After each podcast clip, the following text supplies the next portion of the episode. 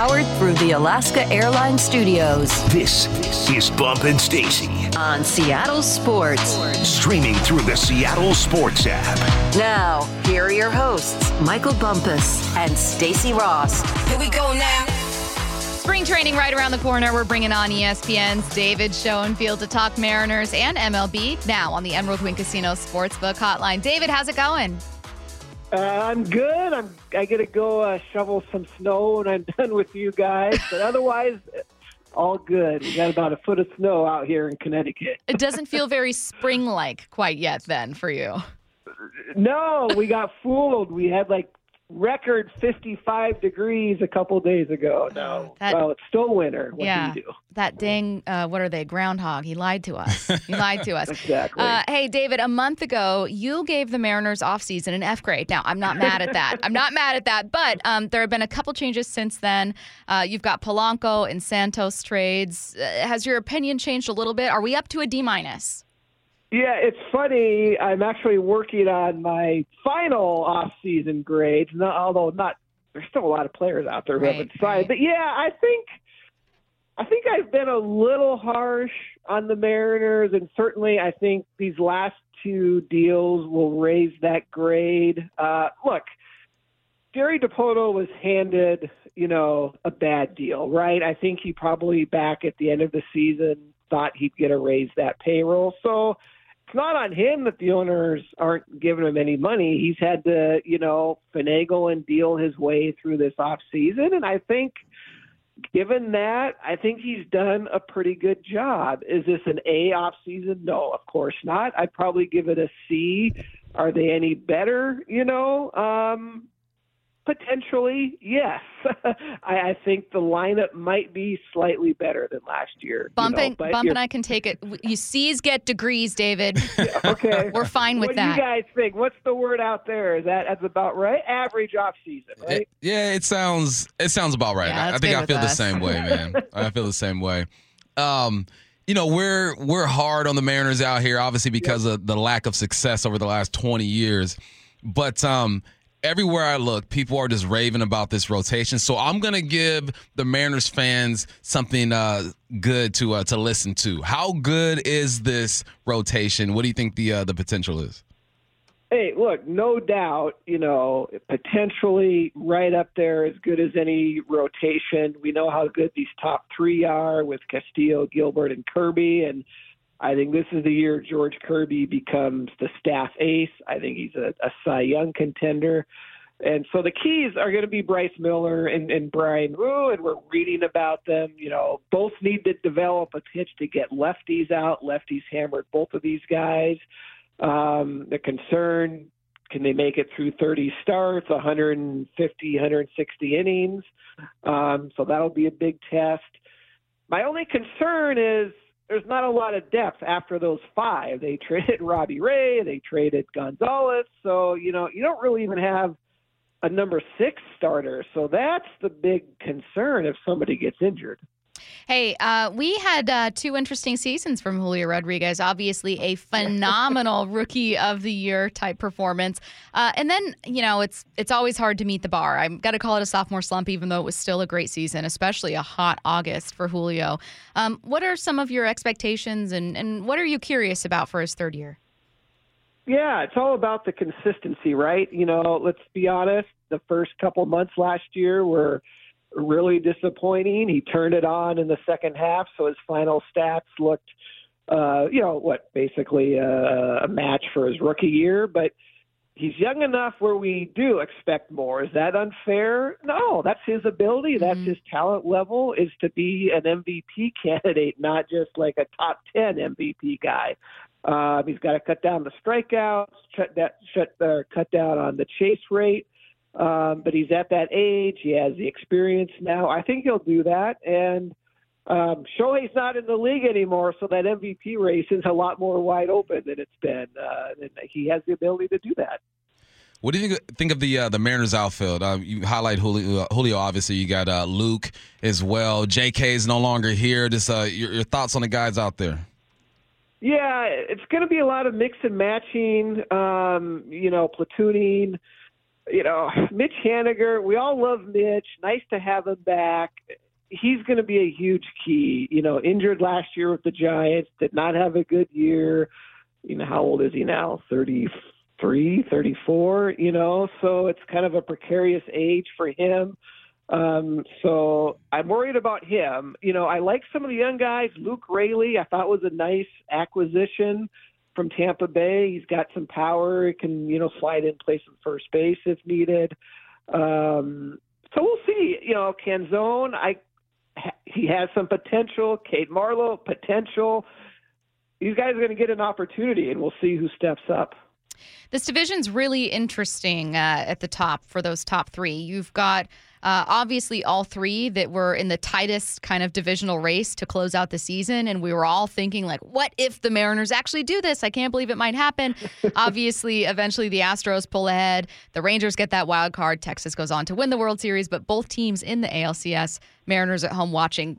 I can't tell whether where the division is is more reflective of when these teams were kind of all head to head or is more reflective of Texas and Houston just being that much further ahead than Seattle. How do you see it? Yeah, look, it was close last year, right? Here's how I would view it. I don't think the Astros had their best season. They had a lot of injuries and issues with their rotation. Um, so I think their starting rotation will be a little better. They'll have Verlander there for, for the whole season. A couple guys coming back from injuries. They signed Josh Hader to, be their closer, so I think their pitching's going to be a little better. The Rangers, um, they're going to have Evan Carter for a full season. We saw what he did October. This guy is going to be a, a really good player. They have another rookie, their first round pick last year, Wyatt Langford, who tore up the minors. He looks like he's ready. Um, so he's going to be in the outfield in the DH. So as scary as it is, their offense might be even better. Now, they got some issues with their pitching staff, right? Max Scherzer is going to be out until the second half. DeGrom's going to, you know, we don't know when he's coming back. Um, so I see it Seattle pitching edge, Houston overall edge, Texas offensive edge. I think it's going to be another tight three three team race.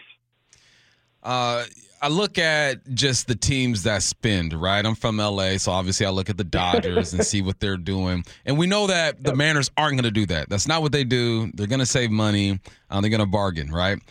Is there a an organization that you see that have made the moves that you feel like the Mariners could make and kind of duplicate what they're doing and have some type of success? Question because it's not fair to compare to me to compare the Mariners to like Tampa Bay, right? They're the ultimate example of the team that does more with less. But even then, Seattle, I think their payroll is about 45 to 50 million higher than Tampa Bay. I think the argument, and this comes down to ownership, you know, how much more could the Mariners owners afford to spend? And they kind of act like they're a bottom third market when they're not. They should be look back in the 2015-16 era. Even though they weren't very good, they had a they were 10th in payroll one of those years. So there's been a time where they did spend more relative to the league. So look, and I know this is what Mariner fans are griping about, and they're right. It's all on the ownership. But let's not pretend this is a Tampa Bay situation here. You know, I think an extra 20 million would go a long ways to improving this team and ownership's just not willing to do it and that that's frustrating. In my mind it feels like it's always been like that but i've never followed baseball as closely as you have. And i know that you're a mariners fan so you've kept kind of a closer watch on this team. Do you think that there's a point when that became the case for them. Like I've heard the argument of like, oh, maybe, you know, Robinson Cano and Nelson Cruz not getting that return made them nervous. Like, is there a point when you think the ownership's approach to spending changed, or is this always the way you've seen the Mariners? Yeah, well, look, hey, you go back to even when they were great in 2001, 2002. I remember um, Pat Gillick was the GM in one of those years, 2002 or 2003. They weren't allowed to make any addition to the trade deadline, and they ended up winning like 93 games, but that didn't make the playoffs mm-hmm. back then. So that was a different owner. I think that was still the Nintendo days, right? You know, so there's always been a reluctance, yes, for Seattle ownership to go that little extra step. You know, maybe in in the 2010s when they spent some money and never made the playoffs, that was a turnoff. Um, you know, the, the Nelson Cruz signing worked out. Cano for five years was was a really nice player. Um, but again, I always say the most important person in any organization is the owner, and that's probably the biggest strike against the Mariners right now. We know we need the uh, the ballers to do their thing on this roster, but uh, I love a good story, an underdog story. Is there somebody on this roster you feel like might not get a lot of attention, but at some point during the season, um, he needs to step or is going to step up and surprise some folks? Ooh, that's a good question. Um, yeah, I think Josh Rojas is, is another key guy. You know, he had a couple good years with Arizona. Um, you know, he was okay when he came over from Seattle, uh, from Arizona last year. Not great, but I think there's a little more in him. Um, and he's going to be in that second base, third base, kind of three guys, you know, rotating, you know, for two spots. I think he could surprise and be a nice, you know, role player for, for Seattle this year. Uh, when you look at this uh, pitching staff, I'm kind of cycling back to it. I know Bump asked about it earlier. Uh, I am so curious to see how far George Kirby can get this year, what we're going to get yep. from Luis Castillo. Obviously, it has to be a strength for the Mariners, but what kind of ceiling are we looking at? Yeah, I mean, I know at some point I'll have to make my my Cy Young prediction in uh, the American League. I think Gerrit Cole, who won last year, he's the obvious favorite because he's really the only pitcher in the AL who's been good each of the last three years. Mm-hmm. But George Kirby, since he came up, he's been r- really good. He throws so many strikes, never beats himself. Um, he's in a good park. Um, and he just seems to eat, you know, from his freshman year to his sophomore year last year, made some tweaks. I think we're going to see a few more tweaks. Um, he's proven durable. You know, I don't think he's ever missed a start, right, since he joined joined the major league team. So he's right up there. I, I think he's going to, like I said, I think he's going to be the ace of the staff and a definite Cy Young contender. And what I'm hearing is he might tempt you away from Gerrit Cole as your pick, or is it still going to be yeah. Cole? Or should we not know? I don't want to spoil the the feature. I don't know. I haven't done it yet. We'll do that at the end we'll of see, March. We'll see. But I mean, like the one thing Gerrit Cole does, he goes out there and pitches 200 innings, right? You know, he's about the only one of the few guys that does that anymore. So um, Kirby, you know, it's a few more innings. So how's he going to do that? You know, um, we all know that game. Remember when he got left in too long and he complained? But so to me, can he be a guy that throws 110 pitches a start rather than 95 to 100? That gets him a few more innings. That helps his value. That makes him a little better Cy Young candidate. There's a lost name in this whole thing, man. We've talked about management and, and the players and whatnot, but good old Servais, man. He's just waiting around to, to see what happens and, and see what what uh what his team looks like. What how important is his role this year with all the additions with with Julio becoming you know the star that he is? Where does where does Servais fall in this whole situation? Yeah, I think he's fine. I mean, I don't think anybody would necessarily say he's the best manager in the game, but look, the one thing he's handled through all these years, with all the moves Dipoto makes, right? There's that constant changeover in the clubhouse, but the Mariners always seem to have pretty good team chemistry, right? I don't think you know. I mean, I know you hear comments. Robbie Ray, I just saw made some comment about the team morale declining after they trade Paul Sewald. Well, I don't get that. They went 21 and 6 in August, so I didn't see any team morale suffering after they traded Paul Sewald. Yeah, the players complained, but um, they kept winning. You know, so you got to give Servais some credit for that, despite this changeover. You know, um, chemistry doesn't ever seem to be a problem here. He is ESPN's David Schoenfield. Okay, I know you're working on a couple things, but uh, what do you got coming up soonest that we can promote for you? Uh, well, I have a piece today on the remaining free agents, uh, the top 10. Unfortunately, I don't think the Mariners are going to sign any of them. That's fair. much as I would. Uh, Blake Snell, we all know he wanted to come home to Seattle, yeah. right? But look, he's offering, you know, if you believe the reports, his asks are are just too astronomical for any team, let alone the Mariners, you know. But uh hey, you never know. Maybe they'll sneak in and, and sign one of these guys, but uh, I wouldn't expect that. All right. Well, keep an eye on the latest from David Schoenfield, including that free agency piece up on ESPN.com. He is David Schoenfield. Thanks so much, David. We appreciate it Thanks, as David. always. All right. You bet. Thanks a lot. Wow, bump with two good questions. Here's the thing with the second one, I got in Curtis's ear and I said, David is going to tell Bump good question because Yeah, I knew it was called a good question. It you know was why? a good because question. you know a good question when you hear it. I know a good question when I hear it. and I was like, I already know. I know that he's going to say it. Bump, if you had gotten a third, I would have thrown my hat off. Hey, that's why she I hopped told- in for another Yes, question. I She was like, nah, No. nah, you're, you're, you're done, I- Bump. You're done. And I and I almost this one out, kid. I almost prefaced a question with, "Ah, "This is kind of a dumb question," because it automatically makes the, the guest say, "No, it's a good question," which is how I cheat to add for points. compliments. Exactly. It's I'm so dumb for asking this. No, you're smart. No. No. So I, but I, I didn't do it. I decided to play fair. Appreciate and Bump that. won that round. You know what I mean? It, it was two great questions for David Schoenfield, and he gave some really fascinating insight. We'll We've get- got Brady Henderson coming up at one o'clock today. Yeah. Now Brady, I, he's not as as liberal with the great No, questions. You gotta no. you gotta earn it with him. I think that I think I could get one out of Brady. Okay. I think I could. You want to put some push ups on it? Yeah, sure. 20? 20? 10, 20? Are we kidding? You can separate them 10 and 10. you can separate oh my it. God, fine. 20 push ups. All right, cool. as long as I can separate it. Yeah, you can separate it. Oh, my god! You can break it into God. Yeah, fives we'll, if have, you we'll have two commercial breaks Okay, after fine. Brady's on. Okay. Yeah. Uh, all right, let's get to four down territory. This, this is four down territory. Going inside the game with former Seahawks and Coug wide receiver Michael Bumpus.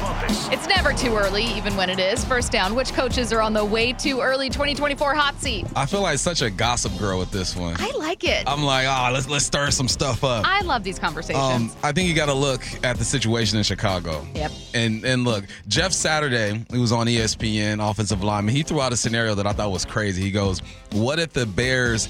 Keep Justin Fields and still draft Caleb Williams. I go, what good is that? Justin Fields is not a bridge type quarterback, No. right? Crazy. And then I look at the Saints. Like, all right, Dennis Allen, offense wasn't bad last year. Defense wasn't horrible last year, but you're in a winnable division. We'll see what happens. And then this one, man, Jacksonville, because uh, in 2022 they were the hype of their division. They finished nine and eight. This year they, they do the same thing. They finished nine and eight, but you saw kind of a drop off towards the end of the season. Uh, last year in 2022 they won six of their last seven. This year they lost five of their last six. The reason why there are only three coaches is because everybody else got fired and everyone else got a new team. So me being the gossip girl here, just stirring some Gossip stuff girl. up. All right, those are my guys who um, you got to do something this year, or people will be uh, asking questions about your job. XOXO. Second down. Yesterday, you said Patrick Mahomes is not the GOAT yet, but here's something he can do next year that you do feel will accelerate that process and make him the best ever. What is it? I think Pat Mahomes is the most talented quarterback I've ever seen. Yeah. For sure. Um, I, I still lean towards Tom Brady just because he's been in so many situations and has come through clutch. But Mahomes is on his way. But all he has to do is win another Super Bowl next year. No quarterback has ever done that in the NFL. You win three in a row, it's official. There's no debate. You go ahead and put them up on Mount Rushmore. It is what it is. The Patriots had at one, two in a row in 08. You got Broncos, Cowboys, Niners, Steelers, Dolphins, Green Bay. They did not win three in a row. That's all Pat Mahomes has to do is win three in a row. Easier said than Yeah. done. I want to see who's going to be here, who's not going to be there. We just talked about all their contracts and how they've um, uh, how they've built this roster. But every year we know that there's turnover. But two things are going to be true. Three things: Andy Reid's going to be there, Pat Mahomes is going to be there, Travis Kelce will be there, and uh, uh, Spagnuolo, man, with that defense. I assume he's going to be there as well. All he has to do is win next year, and then I will put my stamp of approval and say he is the greatest of all time. If Patrick Mahomes wins four in a row, but that's all he does, all he does, uh, but meaning that he still finishes with, I think it would be two fewer rings than Brady, and Right. Brady will have still beaten him in the Super Bowl. All right. Is is Pat Mahomes? Does he still take that crown? After winning four in a row? Four in a yeah, row. easily. Imagine Easily. Bills fans; they already hate him, and now they're like, "We lost four in a row," and you, I, say it's enough. Speaking of, I love this third down. Third Yeah. down. Mahomes was drafted 10th overall back in 2017, which means nine teams passed on him. I love this. Which one of those teams would have a Super Bowl by now if they did pick Mahomes. This is wild right here. First, big ups to the text lines. Mike McCarthy's on the hot seat too. uh, oh for the yeah, oh really good one, Yeah. which is wild. Three 12-win seasons. Right, crazy. But they're but they're right. But I'm looking at the situation. Cleveland passed on him. Now you got Myles Garrett out that situation, but uh, you got Nick Chubb. Imagine him uh, playing with Nick Chubb, four-time Pro Bowler. Um, you got Amari Cooper at this point of uh, of his career as well, but it's a tough division. I, I, I wrote tough blank division. You know what I'm talking about. And then I look at the San Francisco 49ers. They drafted Solomon Thomas, but he would have George Kittle to throw the ball to, tight end, and he would have uh, Marquise Goodwin as well. But this one is the most intriguing to me for some reason. What about the Tennessee Titans, man? Ooh. Imagine Patrick Mahomes with Weak Derrick Henry. division. He had DeMarco Murray at that time, Delanie Walker as well. You eventually get A.J. Brown. I'm looking at the Tennessee Titans and saying they might have missed an opportunity here. So uh, those are the three. All the other teams that pick before them, I'm saying, okay, he, he will be fine in those situations. But you need someone to uh, to catch the football for them. Cleveland's had a great defense over the past few years. So has San Francisco. But Tennessee, Patrick Mahomes with that run game and A.J. Brown going over the top. I look at that situation and say, man, the world, the NFL could be a different place if Mahomes went before number 10. Fourth down. Well, I hate to put a damper on anyone's Tuesday, but what's a horrible reality about the Seahawks roster? Now, we've been talking about this roster all day. You got to make a decision with Geno Smith, right? $31 million cap hit, 17 million dead. We'll see what happens on Friday. Um, this guy, I hate it, but they're going to have to have a conversation about it. Tyler Lockett, Oof. $27 million cap hit, $19 million dead cap space. And then we mentioned tight ends and didn't mention this guy, Uncle Will Dissly. Love what he brings to the team, but you got Noah Fant, you got Colby Parkinson, $10 million cap hit, $3 million dead cap, and then you got Diggs as well. Hate talking about him. Like, all these guys I want to come back. But this is the reality of the NFL. You got to sit down and make decisions based off of what you're trying to acquire. And if you're trying to acquire all the pieces that you mentioned, we use Kansas City as an example, great offensive linemen, sprinkling talent everywhere else. You got to get rid of some guys who are getting paid a lot of money. So I'm not saying they're going to get rid of them, but these are guys that Mike Macdonald and John Schneider and the gang are sitting at the table and saying, all right, what do we want to do? What does our future look like with or without these guys? You know, I was going to say as Bump and I progress more through the offseason, as we enter free agency on March 13th, I believe, maybe 14th, um, we'll answer some of these questions. What we might do instead is because some decisions could be made before free agency, if you guys have specific questions about these players, about free agency, anything like that, text them into the Mac and Jacks text line and I'll start saving them. And we'll have a segment maybe this week before we get to the Like it. deadline for Geno and the franchise tag window opening um, to answer some of those. So 866 979 3776. We'll start that maybe tomorrow or Thursday. You're listening to Bump and Stacy on Seattle Sports and the Seattle Sports app. Another huge change is coming to college football, plus an awkward 49ers moment. That's next. This is the timeline. With Bump and Stacy. Brought to you by 1 800 DUIOA. The timeline on Bump and Stacy, reading the top stories you're going to see on your own timeline. Bump, I know you're going to care about this one. Tell me how you'd feel about this back when you were at Wazzu. Changes coming to college football. Helmet communication is expected to be approved by the end of the month when the NCAA Rules Committee meets. Um, finally, is I guess Yeah. my my point about this. There are people that watch college football regularly that still don't know helmet communication is not what it is in college versus elsewhere. It's crazy, man. You got college guys holding signals up on the sideline, doing yeah. all these hand gestures. And you know who you know who we blame for this is Jim Harbaugh. But thank you, Jim, because Yeah. you have forced NCAA to give the program. We appreciate you. the first NFL game that had the helmet communication was in 1994, 30 years ago, and we're just now getting on board with this at the collegiate level. I the job of college as a student and as an athlete prepare you for life. If you are a college quarterback, you got to get prepared for the NFL. Mm-hmm. Get the helmet communication in. 30 years too late, but at least it's going down. I feel like you didn't need to say 1994 was 30 years ago so loudly. Hey, You know what I mean? You like know, it was a little it, it was a little harsh. I've accepted where I am in life. I haven't. I think you should too. You're in a good place. I think that this is a. I think that college football is maybe not in the best place, but um, I do think that this is a huge improvement for them, uh, and and I am very down for this. So, an update for everyone: change is coming to college football, though you might actually like these ones. Next up, this one is interesting. Um, now, you mentioned in your four down territory talking about coaches that were on the hot seat that you were feeling a little gossip girl. Uh, I'm feeling that way with this story for you, um, but it's also interesting, and I know a lot of fans don't like the 49ers, and this is some messiness with the 49ers, so I think you'll like it. Um, 49ers guard Jon Feliciano inadvertently threw another teammate under the bus. So this is how it happened. Um, there was a, another outlet that tweeted out what looked like a missed block um, uh, during the Super Bowl, and Jon Feliciano um, was trying to stand up for another teammate who looked like he missed a block on Chris Jones by saying that's not his job. Now, anyone looking at this clip looks at the player next to him, Spencer uh, Burford, and immediately knows Spencer Burford is the player that was supposed to have that block that messed up that's being thrown under the bus. So Spencer Burford then logs on to X, sees all these people talking about him, and not only that, but sees that Jon Feliciano has thrown him under the bus. And uh, not a huge fan of that. Like, not fun waking up to this one. Um, now, you would think that it's just messy after this and like maybe it becomes a problem. I will say, did Jon right Feliciano did the right thing. So Spencer Burford says, Sheesh, I open up my app to this. Get well soon, bro.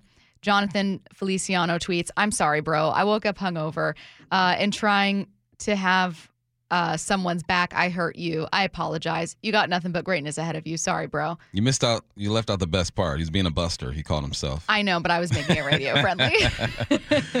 No, this is this is male friendship in a nutshell right here.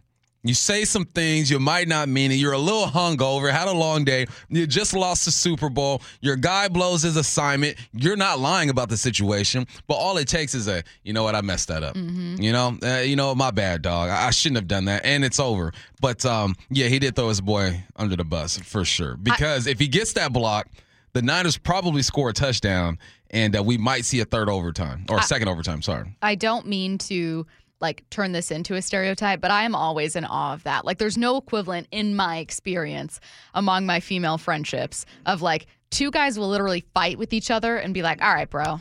We're right, good. We good? Yeah, we good. Right. Yeah, we're good." I'm always like, "What? You- What? You guys were physically fighting like 24 hours ago. What's going on? Now you're playing video games?" That's what we do. It's so Y'all got to sit there and explain moving. why you were feeling this way, how it made you feel, how to correct this Because that's next a time. healthy way to express emotion. This is too much. Next story the A's have made good history for once. The team's hire broadcaster Jenny Cavnar means she's the first woman in MLB history to be a team's primary play by play announcer, comma, don't read the comments on this announcement. Did I miss comments- No, no, no, no, because the comments are horrible. oh, I But- thought I thought I missed something there. no, but uh, Jenny Cavnar uh, becoming the first primary play by But play. they just hating on her because she's a woman. Of course they are. They're Come saying, on, man. was it because she's good or because she's female? No one's hiring a horrible broadcaster. Nah, you can't. you can't fake that. And uh, big ups to Jenny and big ups to the A's for for doing it. I when uh when Angie Mentink hops on the mic, um, I love She's lis- fantastic. listening to her. I mean, you, she knows the game. Just because you didn't necessarily play that game, baseball, um, doesn't mean you don't know the game. Um, I don't know Jenny's background at all. Maybe she was a softball player. I'm not sure. But even if she wasn't, we just hired a guy who uh, didn't play college football over here in Seattle as the head Mm-hmm. coach of this organization. So, man, uh, all that stuff is not. I wouldn't say it's it's uh, it's overrated because you get a different um, perspective when someone who's done it before calls a game or is a coach, but you also get a different perspective from someone who hasn't called and sees it from a different angle. So, big ups, Jenny. Big ups, A's. Proud of y'all. Yeah, it's. I think that people can see hires of uh, voices and faces they don't typically recognize, and they think, "Oh, this is just the league being politically correct. This is the league overcorrecting. This is the league making quote a diversity hire." In like, in my opinion, rarely is that actually the case. Like usually it's someone who's qualified, who they really fell in love with, who they think is perfect for the job, and who they're willing to try out, even though that person hasn't typically been represented. An organization is not going to tank itself, to hurt itself, to be willing to lose money, lose viewers, um, just to feel like they have good PR. Like I would wager that this communications department, that this team felt like Jenny was a fantastic voice, that they listened to hours and hours and hours of her doing work and thought, you know what, we really love what she's doing. She's got a ton of experience. She's the most experienced person applying for this, and we love her for it. And I just push back against people who typically say, like, oh, well, is it the most qualified person? I guarantee you it's a qualified person. Like A qualified. It And is a qualified person. And what's most qualified to you? I mean, Right. someone who has more experience doesn't necessarily make them better. You know, she's just good at what she does. So she got an opportunity and she'll probably hold it down for 20, 25 years like most play by play people in baseball do. also, how many great voices have been just around sports? Doris Burke, obviously, being one of them, obviously in the NBA and not MLB, but there are so many talented women who I I think that some people just don't like hearing a woman's voice. You could hear verbatim a man could read a script Yeah. that that Doris Burke who's now almost universally respected but writes out and they and some listeners would be totally fine with it word for word the same thing Why do people hate Tony Romo so much? I don't, i don't know I, I think he's pretty good. That's just me, though. There's a lot of people hating on Tony Romo. Uh, I think people just decide to hate people. I think people hate on Joe Buck, and I think he's great. Yeah. I think people just decide they don't hate people. do. Remember when everyone decided, and I mentioned this a million times, a while ago when Jennifer Lawrence was winning Oscars, Mm-hmm. Anne Hathaway was kind of pitted against her, and people decided they just didn't like Anne Hathaway. She's so unproblematic and normal and fine and like a good actress, and now we all like her again. Like there was just a period in time when we decided we didn't like someone. Yeah. Well, do you think it's because Tony Romo was a cowboy? Maybe. I think that has to Maybe be it has it. something to do with it. That has to be it. There's no other reason. He's totally fine. Uh, all right. Um, last story here in the timeline. You'll like this one. Tiger Woods. We got a Tiger Woods update. He has partnered with TaylorMade. We were wondering uh, when he broke ties with Nike what his new line would be. His new brand is called Sunday Red. One, Tiger, why? Why? Because I used to swing TaylorMade clubs, and now I swing Titleist 200s, Stacy. And now I feel like I got to go back to TaylorMade because my man Tiger is over there. Two, why Sunday Red? I know Sunday, the word Sunday, the day of the week Sunday, but it's Sun, Sun Space Day. Day. I need an explanation. I, I need it to make sense to me. Like it makes sense, but it don't make sense at the same time. But whatever Tiger puts out there, it is going to sell. Tiger Woods could uh could sell socks and they're gonna sell out in in half an hour because golfers we're all part of the same clan, all part of the same cult, and he is the leader of the cult, Tiger Woods. There's uh, an explanation for the space, uh, and it looks like Sunday red is the color that Mr. Woods has made very famous on Sunday. This is from the TaylorMade CEO. We know that. But Mr. Woods plays golf on more than just Sundays. That's the explanation. I'm not Not kidding. good enough. That's the explanation. Not good enough. That's- I more. it just says, "Hey, what's the reason for the space?" That's it. He plays golf on more than just Sundays. I can't make it make sense. You know, I guess. it's not. It's not my choice. I guess. My theory is that they thought it looked cooler with the logo Mm. because Okay. there's like the even spacing of the three letters, and you know they're all, or excuse me, the three words. They're all three letters. That's my theory. All right, I'll I'll take your theory You know? because uh that did make sense to me. Before we go to break, Yes. you guys want to hear uh, this video that the Mariners posted of guys just throwing the ball around? Yes, I Ah. would.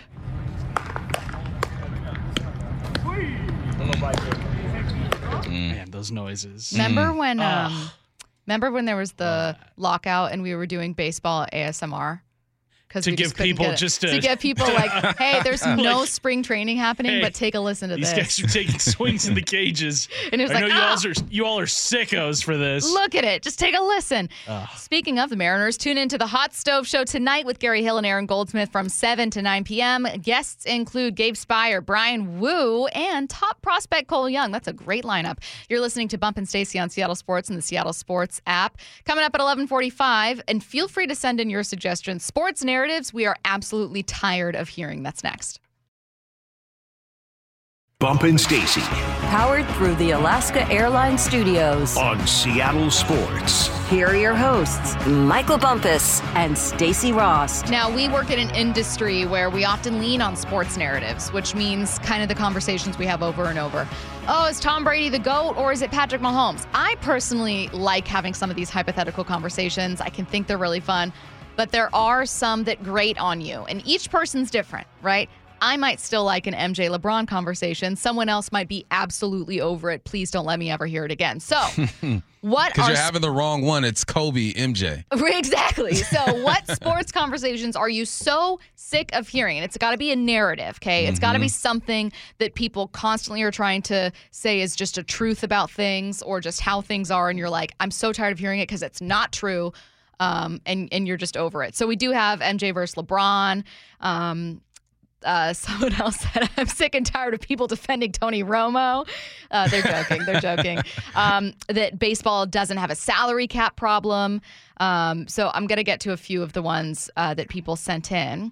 Um, but uh, what are uh, what's a narrative that you're so tired of hearing? Oh, this is a big one. Okay. And I love it because I feel like you and I defended this last year at some point, or at least had a conversation about it. I don't know if you defended it or not, but I definitely uh, defended this that you can't pay your quarterback X amount of dollars and win a Super Bowl. Pat Mahomes' cap hit $58 million, 23% of that cap. And guess what? They won two of them things, two in a row. So there is a way. So all of this, you can't pay the quarterback over 20% of your salary or you're not going to get it done. That is false. Now, Pat Mahomes is one of the greatest to do it. All right, can't ignore that. Um, he also has help by one of the greatest tight ends to do it.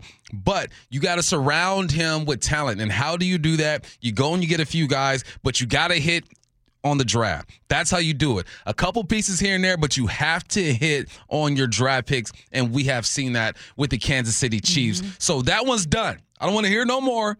All right, you can pay your quarterback whatever. All right, especially if he's Pat Mahomes, and you can still win Super Bowl championships. Two of them things, going for three. That conversation is done. 253 that the NFL isn't scripted.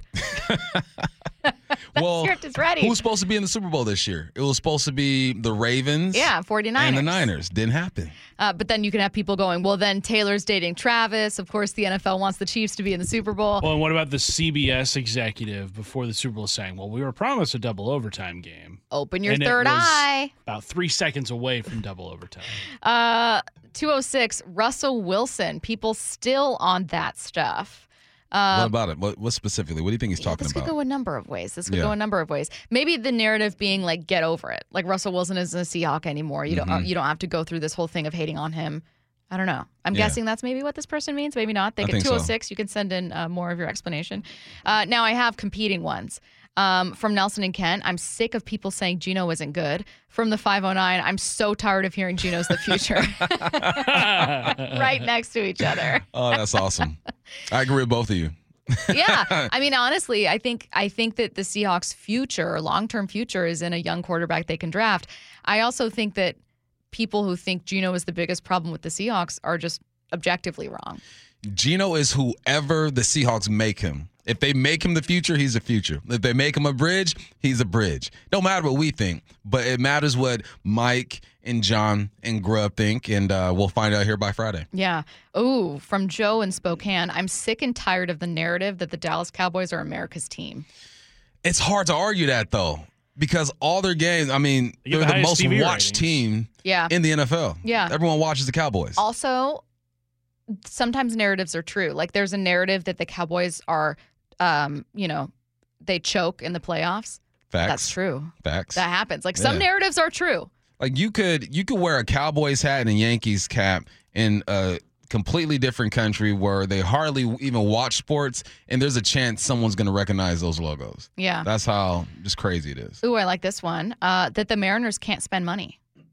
That was really important. David Can't Schoenfield or won't spin. can't. So David Can't. Schoenfield was on with us earlier. This is, I think, probably more in line with what he's saying. That they kind of act like they're a bottom third market when they're not, is what he said. So I think that's listeners probably echoing that. Yeah, they they can definitely spend money.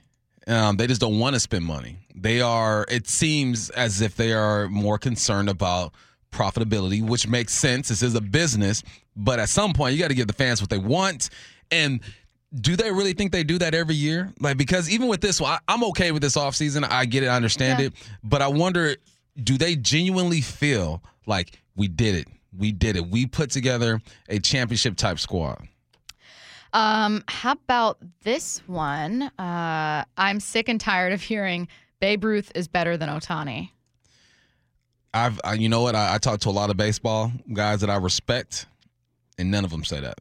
That Babe Ruth is, you mean they all say Ohtani's the best They all say Ohtani's the, the greatest thing they've ever seen. He is the best player we've ever seen. I think that we look at this thing and we go, we confuse a deep rooted respect for history and the firsts of things with that being the best. hmm Like I can recognize that, um, you know, God, I'm thinking of like, you know, uh, one of the earliest teams that like Joe Namath did great things for the Jets, and also that there are 15 quarterbacks I'd take over Joe Namath.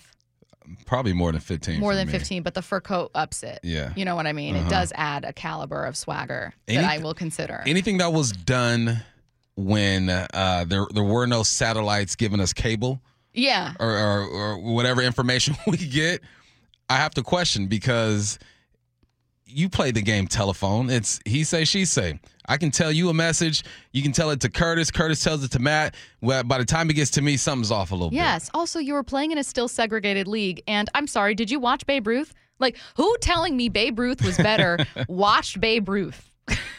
and they were like, look, I just saw I saw that one clip. Yeah, yeah, really. Like, did you watch Babe Ruth's career, or are you just looking at stats in a league that is worlds different than it is now, saying like, well, what Babe did just won't be touched? You know, like I just, it's okay to say that Shohei Ohtani is the best thing we've seen. That doesn't disrespect legends that have been in the league before. Yeah. Remember when I wanted to get the Ouija board to ask Babe Ruth if he thought Shohei was Uh-huh. better, and then we got all those people texting in begging me not to do that, and then I Yeah. scared. I got scared. Were you really gonna do it? I don't mess with that. I Ouija thought. stuff. Well, I thought about it because I didn't believe in it. I was like, it's it's fourteen dollars from Amazon. It's not real. uh, but then enough people were like, Stacy, I'm telling you, this is do not do this, and I, and I scared myself. Good. So now I won't do it, but I'm curious. um, let's see. Uh, do we have time? We have time for maybe one or two more. Um, let's see. I'm sick and tired of, but can he win you a Super Bowl? It's such a bad way of evaluating quarterbacks. What do you think of that?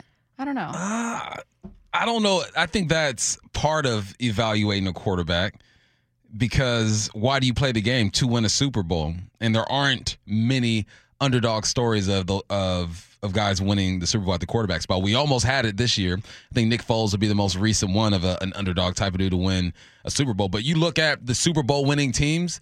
Nine times out of ten, they got some ballers at the quarterback spot. So that's why you say, "Can he win you a Super Bowl?" So the Russell Wilson person responded and explained their take. I'm sick and tired of the narrative that Russ only won because of the defense and run game. They don't make either Super Bowl without Russell Wilson. Mm. I agree with that. yeah, I, agree think with that too. LOB did a lot of heavy lifting, but Russell had to do his thing too. Yeah. Uh, all right, you guys. We are uh, we're halfway through the show already. This day is going by. Um, now we. You know when someone's like, "Hey, uh, where do you want to eat?" and you can't make up your mind, but you're like, "I know what I don't want," and sometimes that's enough to help narrow it down. That's kind of the approach we're taking to the Seahawks offseason. I don't know exactly what I want them to do at 16. I don't know exactly who I want them to keep and the decisions I want them to make with the roster. But there are three things we don't want them to do. That's coming up next.